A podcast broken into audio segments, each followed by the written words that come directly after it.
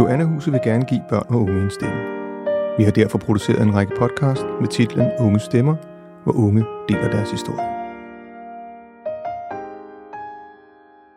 Hej Kayla, og velkommen. Hej. Jeg vil faktisk gerne starte lige et helt andet sted med dig, inden øh, vi skal til at vende alt det, vi skal. Øh, og det er tilbage i julen 2020, hvor jeg skal øh, lave mit første sådan, job for Joannehuset i samarbejde med en kommersiel virksomhed, hvor jeg skal lave en julevideo. Og øh, du er faktisk det første, jeg møder, den første, jeg møder i huset, som sidder ved siden af øh, mig i stuen sammen med Jette, hvor jeg sidder og spørger om nogle forskellige ting, og, øh, og du så svarer det der med, at øh, du kan godt lide, at man kan være anonym her. Ja. Hvor gammel er du der? Jamen, jeg er 17, Okay. så jeg var næsten lige ved at fylde 18. Ja. Men øh, ja, på grænsen til, til det 18 år. Mm. Og jeg kan huske, at øh, det, der, det, der slår mig rigtig meget, og, og det er også fordi, jeg, jeg virkelig elsker jul og alt det her, det var, at du sagde til mig, at du aldrig havde pyntet et juletræ. Det er rigtigt. Jeg tror bare, at jeg har altid, altså når der har været de her højtider, så har jeg bare altid følt mig udenfor og aldrig rigtig været inkluderet i, i det, der er blevet bragt op. Mm. Øhm, også med alle de skift, jeg har haft Mm. igennem i min opvækst, så har det bare aldrig nogensinde været en ting, hvor jeg følte, at jeg var med, Mm-mm. eller, eller jeg havde en chance for ligesom at kunne være altså sådan en del af det, fordi det var, jeg tænkte, når man, altså det er alligevel midlertidigt, at jeg er her, hvorfor er jeg så en del af alle de her ting, vi laver til højtider? Jeg vil jo bare gerne have min familie, kan man sige. Mm. Og det, øh, derfor var det faktisk dig og mig, der pyntede hele juletræet. det var det. Det var mega det var hyggeligt. til. Det var så hyggeligt. Og, øh, og ja, og I fik jo også gaver den dag, og øh, alt muligt. Det var, det var faktisk en mega hyggelig dag. Det var det. Øhm, Jeg har det var, stadigvæk den Nintendo Switch i dag. Er det rigtigt? har jeg. Altså, Ej, hvor det- godt. Der bliver nørdet. Ej, hvor fedt. Og den, øh, jamen det er jo hvad? Ja, det er jo 2020 det her så. December 2020. Og øh, meget er jo sket siden. Du er blevet myndig. Du har boet i Spanien, Ja, og du har været med i en dokumentar. Og du har også en, fået en hund. det er rigtigt. Og øh, alt det skal vi høre om. Øh, men i den her sæson af podcasten, der går vi jo tættere på jer unge, der har været med i dokumentaren. Og det gør vi for at give lytterne et lidt mere personligt indblik i, hvem I er som unge mennesker. Ja. Øh, men også, hvordan det har været for jer pludselig at stå frem med ansigt og fortælle jeres historie til hele Danmark. Okay, der vil jeg jo så gerne lige starte med et ret stort spørgsmål. Og man behøver ikke at kende hele svaret, men, øh, men jeg synes, at det kan give et meget fint indblik til dem, der måske kun kender dig fra din, dig og din sag i dokumentaren. Mm. Så hvem er Kayla? Ja, men jeg tænker, at hvis jeg skulle definere mig selv som person, øhm, så er jeg meget kærlig. Øh, jeg er meget energisk. Jeg elsker at være kreativ, øh, og jeg har også meget krudt i røven. Altså, jeg kan godt lide at være aktiv. Øhm, jeg har altid været en pige, der ikke kunne stå stille, og altid ville have det sjovt, og øh, også dyrket sport i meget af min opvækst.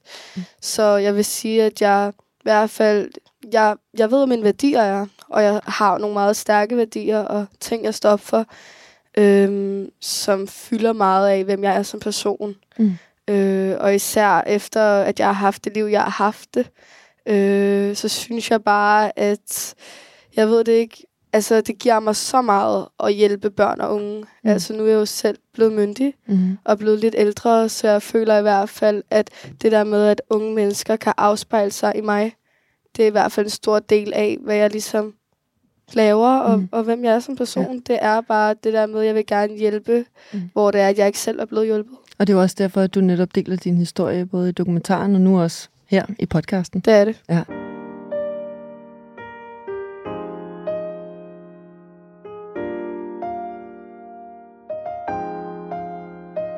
Jeg vil gerne lige starte med også at sige, at i dokumentaren, der øh, til dem, der måske ikke har set det, eller som har set det, man kan ikke huske det, men din afgørelse fra kommunen ender jo således.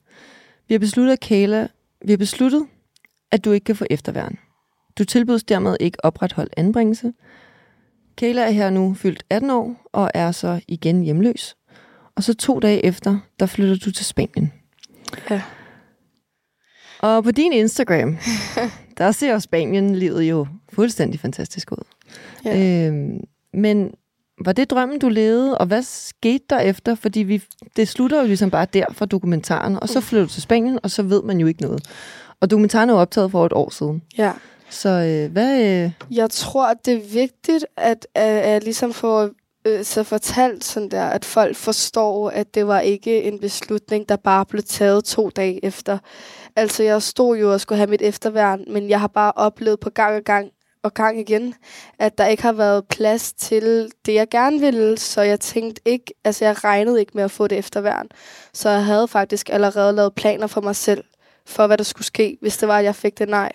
og vil du ikke lige forklare til folk, der ikke ved, hvad efterværn er? Jo, efterværn er et tilbud, tilbud, du kan få efter det 18. år, hvor det er, at du stadig får noget støtte. Øhm, du skal have noget, du skal gå i skole, du skal have dig et arbejde, og så ellers så får du ligesom hjælp til at få dig en bolig øh, og den mentale støtte, du skal have, Mm. indtil det 23. år. Okay. Øhm, og det vurderer de jo så, at jeg ikke er inden for de rammer, der skal til. Sagen er jo bare den, at jeg har jo ikke nogen familie at gå tilbage til. Jeg har ikke en husstand. Jeg, har, jeg står som hjemløs øh, uden adresse i, i Danmark. Øhm, så altså for mig, der havde jeg bare ikke noget valg. Så du blev nødt til at aktivere den her plan B, Ja. som er taget til Det var, Spanien. ja, det var det, der skete. Så efterværnet, det var ligesom min plan one, men jeg havde ligesom lavet af plan B, så det var, at jeg ikke stod med mig selv bagefter. Øh, det har jeg jo oplevet masser af gange, at jeg har stået overladt til mig selv. Mm. Øh, så det var mere, jeg, jeg tog faktisk allerede den beslutning en måned før. Øh, Mm. jeg fyldte 18 og var sådan, ved du hvad, hvis det ikke hjælper mig, så finder jeg mit eget arbejde, Mm. øh, og så gør jeg min egen ting. Og hvad, hvad, hvad lavede du i Spanien? Jamen, så tror jeg derned, øh, og havde allerede fået arbejde på forhånd, øh, og det her arbejde betalte mit hotelophold i en hel måned, så jeg havde lidt tid at løbe på. Mm. Mm. Så øh, jeg startede med at have det arbejde, skabte mig nogle relationer til nogle mennesker dernede. Du kendte ikke nogen? eller? Nej, jeg Ej. kendte øh, en, der hedder Kimberly. Okay. Øh, jeg har mødt på ferie, Okay. øh, og hende, der hjalp mig med at få jobbet. Fedt. Så det var bare mig og så en norsk pige, som jeg havde mødt på ferie, som ligesom havde fået planlagt alt det her. Nok. Øh, og står faktisk dernede øh, og skal til at finde mig en bolig, og tiden render ud. Øh, men jeg får så heldigvis fundet mig noget, så der er også meget af det, der har været held. Mm. Altså, jeg jo lige fyldt 18 år gammel. Det var ikke, fordi jeg havde styr på økonomi, eller styr på, og sådan, okay, hvad skal jeg egentlig herfra? Mm. Mm. Jeg, jeg vidste bare, at jeg skulle væk. Er du på noget tidspunkt hjemløs i Spanien? Det er jeg faktisk. Øh, jeg når at være ni måneder i Spanien, øh, og så bliver det sommer.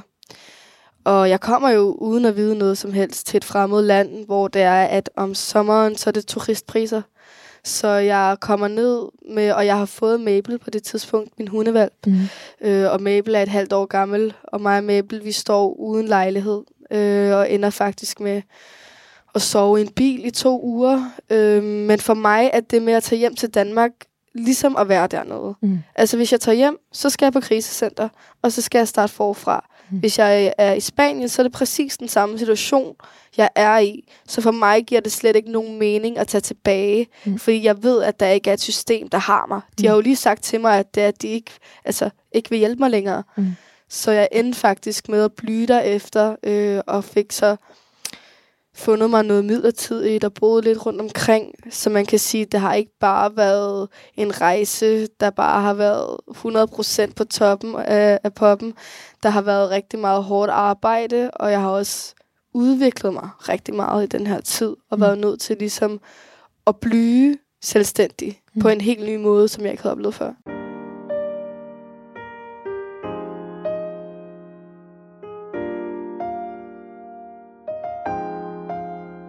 Dokumentaren er jo optaget for over et år siden, og øh, nu er du faktisk tilbage i Danmark. Øh, hvordan har du det i dag, og hvad, øh, hvordan ser din, din, øh, din tilværelse ud lige nu? Altså, jeg har det faktisk lidt ambivalent med at være hjemme i Danmark. Altså, jeg er i Danmark, fordi at jeg gerne vil snakke højt om det her, og mest af alt for at hjælpe børn og unge, og ligesom være den, der står op for os alle sammen. Mm. Øh, men det er også derfor, jeg er her. Altså, lige nu, der har jeg jo ikke nogen bolig nu. Jeg Du er hjemløs nu. Ja, der er jeg faktisk Mm. øh, reddet af Riette, så jeg får lov til at bo i hendes mors lejlighed, øh, og så er hun så flyttet op med dem, ikke? Ja, Jette er lederen af Joannehuset. Ja. Det er hun. Mm. Øh, og det er hende, der ligesom har sørget for, at jeg ligesom kan være der, men det er jo ikke noget stabilt.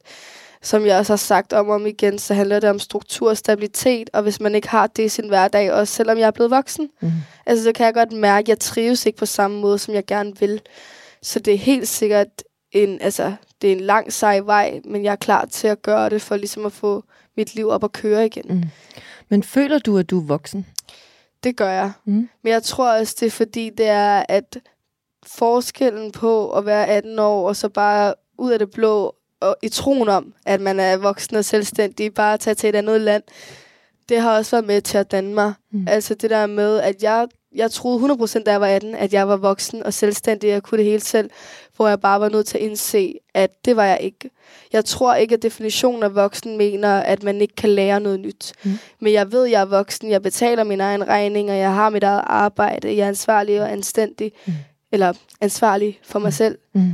Øhm, og jeg ved, at ligesom på den del er jeg voksen, men altså, man er jo voksen fra man er 20 til man er resten af livet. Altså, jeg er 35, kan da godt nogle gange føle mig ikke som særlig voksen.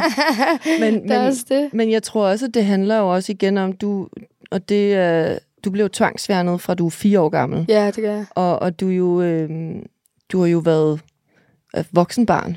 Det Altså- har jeg i mange år. Ja, så jeg kan godt forstå, du også... Altså, jeg ved 100%, jeg var slet ikke voksen som 18 Nej. år, og det er også derfor, jeg spørger ind til det, fordi der er jo, der er jo en, en, en, en kæmpe kontrast i, i, i det, man... Øh, øh, og nu siger jeg bare sådan, den, den gængse måde at øh, vokse op i Danmark på, og så den Mm. måde, du har prøvet at vokse Ja. i Danmark på. Jeg tror også bare for mig, altså mentalt, der føler jeg på mange områder, at jeg er længere end min alder, men der er også nogle steder, fordi jeg ikke har haft en familie, at jeg svækker. Mm. Altså der er på nogle punkter, hvor jeg har skulle lære mig selv en hel masse ting, som ikke bare er kommet af mig selv. Mm. Hvor jeg ligesom har stået i nogle situationer, hvor jeg har været nødt til at indse nogle ting, Mm. og så ændre mig derfra, og ligesom lære ud fra det. Mm. Så jeg, altså, det er sådan lidt gift and a curse. Jeg føler lidt, at jeg har fået nogle gode ting med fra det, men jeg er også typen, der er nødt til at slå mig, før at jeg lærer af det, fordi jeg ligesom ikke har haft nogen, der har guidet mig. Mm. Så der har været sådan lidt, jeg selv har skulle gå ud og se, hvor vandet er dybt, og hvor vandet Mm. er lavt, Ja. for ligesom at lære, okay, hvad er mine egne grænser, og hvem er jeg som person. Så Mm. det, der, der er mange ting i det. Ja. Det er der. Du har selv skulle navigere i det hele. Ja, 100 procent. Dokumentaren er jo som sagt blevet optaget for et år siden. Øh, er der noget, du savner i den, som ikke blev vist? Ja, altså, men det her, altså, dokumentaren tager også meget udgangspunkt i vores sager, og ikke som, hvem vi er som person. Der er så mange, altså det her det er toppen af isbjerget, hvad folk de ser. Mm. De følger ligesom med, men kun på overfladen. Jeg kunne godt have savnet, at man måske har fået et mere indblik i sådan hele. Altså der er ikke så mange nuancer af, hvem jeg er som person. Man ser kun den kamp, jeg kæmper, men ikke rigtig udenfor. Og som også stadigvæk er et ret lille indblik, ikke? Altså, det er jo, en, det er også en, altså, det er jo Det er også det, altså sådan, det er en kort film på en eller anden måde, ikke? meget kort film, Mm. øh, og noget forklaring i slutningen. Jeg føler, at jeg skal forklare mig selv meget nu. Folk, de har det sådan lidt, når men du tog til Spanien, og hvad så? Mm. Altså, det er også derfor, jeg laver alle de her ting, ligesom for at få et større billede af, hvem er jeg egentlig som person? Mm. Hvad var det egentlig, jeg gjorde, og hvorfor? Ja. Øh, det, Man, man sidder jo nemlig også tilbage og tænker sådan, jamen, jamen hvad, hvad skete der så? det er også det. det, det er virkelig en cliffhanger på en eller anden måde, ikke? Fordi Ja. at, så, så er det jo bare det. Ja. Altså, så ser man der ikke mere. Og det er også det, der er ærgerligt. Der er jo ikke en part to, så er det jo ligesom op til mig at ligesom fortælle verden, når men hvem er jeg egentlig? Mm. Så det er jo en god ting og en dårlig ting. Mm. Mm. Altså man kan sige, at det har også givet mig nogle muligheder, Mm. ved at den bare står åben. Ja, for jeg skal også lige til at sige, hvad, hvad synes du egentlig har været godt ved dokumentaren? Fordi en af de her ting var jo netop op, så fordi det er så åben, kan du jo også netop selv skabe dit eget narrativ omkring, Præcis. hvad det er, ikke? Jeg tænker, altså det har jo været det gode, også for mig, det der med, at nogle gange har det været svært for mig at skulle give alle folk smøren om, okay, hvad, hvor er det egentlig, jeg bor, og hvad sker der egentlig omkring mig? Mm. Så det har været en god ting for mig personligt at kunne i hvert fald til mine tætte vise dem, det her, det er sådan en del af min sandhed. Mm. Det er en del af det liv, jeg lever, når det er, at jeg ikke er med dig, mm. og når jeg ikke er det der glansbillede, man ser på mm. Instagram. Ja. Hvem er jeg egentlig under facaden? Ja, og også det der nemlig med, at, og det som jeg også har snakket med de andre om i, her i podcasten, at I jo netop også bare unge mennesker. Det er også altså, det. I er jo ikke bare jeres sag. Der er så meget andet også. At der er hobbyer, interesser og passioner omkring en masse ting, Ja. som, som jo også er fedt at kunne få et indblik i. Ikke? Ja, jeg er bare, det er bare virkelig vigtigt for mig, at man ikke prøver at printe mig som et offer Mm. i de her sag, altså i den sag, der er sket. Mm. Jeg føler mig ikke selv som et offer for den beslutning, kommunen har taget. Jeg føler mig selv som en empowered woman, som står tilbage her og siger, ved du hvad, nok er nok. Det kan godt være, at det er sket for mig, men det kommer ikke til at ske igen. Og jeg sørger for, at vi kommer et sted hen, hvor vi kommer nærmere på, at børnene bliver hørt Mm. og lyttet på i forhold til, hvad det er, der foregik i min sag. Mm. Altså, fordi jeg er ikke, jeg har ikke tænkt mig at stoppe her, og jeg har ikke tænkt mig at bare, og men så fik hun ikke sit efterværn, så skrev hun til Spanien.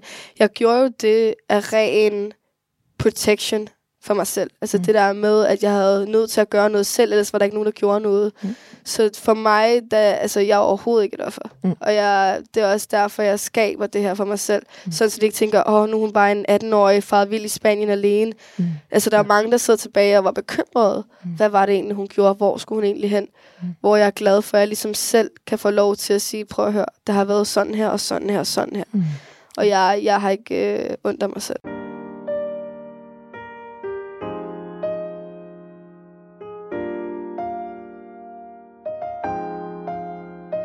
Apropos øh, nemlig det her med, at du siger, at du først lige er gået i gang. Ja. Øh, jeg plejer hvert afsnit at spørge de unge, hvad deres fremtidsdrøm er, og det er Ja. faktisk er første spørgsmål, men nu bliver det det sidste. Men, men hvad er din fremtidsdrøm så? Altså, jeg har jo rigtig mange projekter i gang. Mm. Øhm, jeg har ikke skabt mig en eller anden fantasi om, hvor jeg er. Jeg tager det, som det kommer. Men det er helt sikkert, altså det der med at arbejde med børn og unge. Jeg har nogle projekter med at lave nogle foredrag, hvor man får hele min historie, mm. øhm, og noget med børnenes lov, og jeg er i godt samarbejde med Jette og dem, der kender Karsten øh, Mm. mm. inden fra huset af. Ja. Så man kan sige, for mig der handler det egentlig bare om, at jeg vil gerne derhen, hvor jeg kan gøre en forskel. Mm. Mm. Ikke så meget om, og hvad skal jeg så, hvad skal det ene og det andet. For det, mig er det bare vigtigt, at det jeg laver, gør en forskel. Mm. Altså, at, at, at når jeg sidder og laver et projekt, så, er det, så kan jeg gå hjem og sige, ved du hvad, jeg har faktisk gjort noget i dag, der gør mig rigtig glad. Mm. Så jeg, jeg prøver ikke, jeg har ikke et eller andet scenarie med, at jeg skal være en eller anden person. Jeg er bare mig selv øh, hele vejen igennem, og jeg vil gerne have mit hjerte med i alt, jeg laver. Så Mm. det er det, jeg tager udgangspunkt i. Altså, du er så sej. du er så fucking sej. Kayla, tusind tak, fordi du kom. Selvfølgelig. Glad for, at du må have mig her. Altid. tak. Podcasten Unge Stemmer blev produceret af Joanna Huset. Danmarks eneste krise- og rådgivningscenter for børn og unge. Mit navn er Emilie Lilja.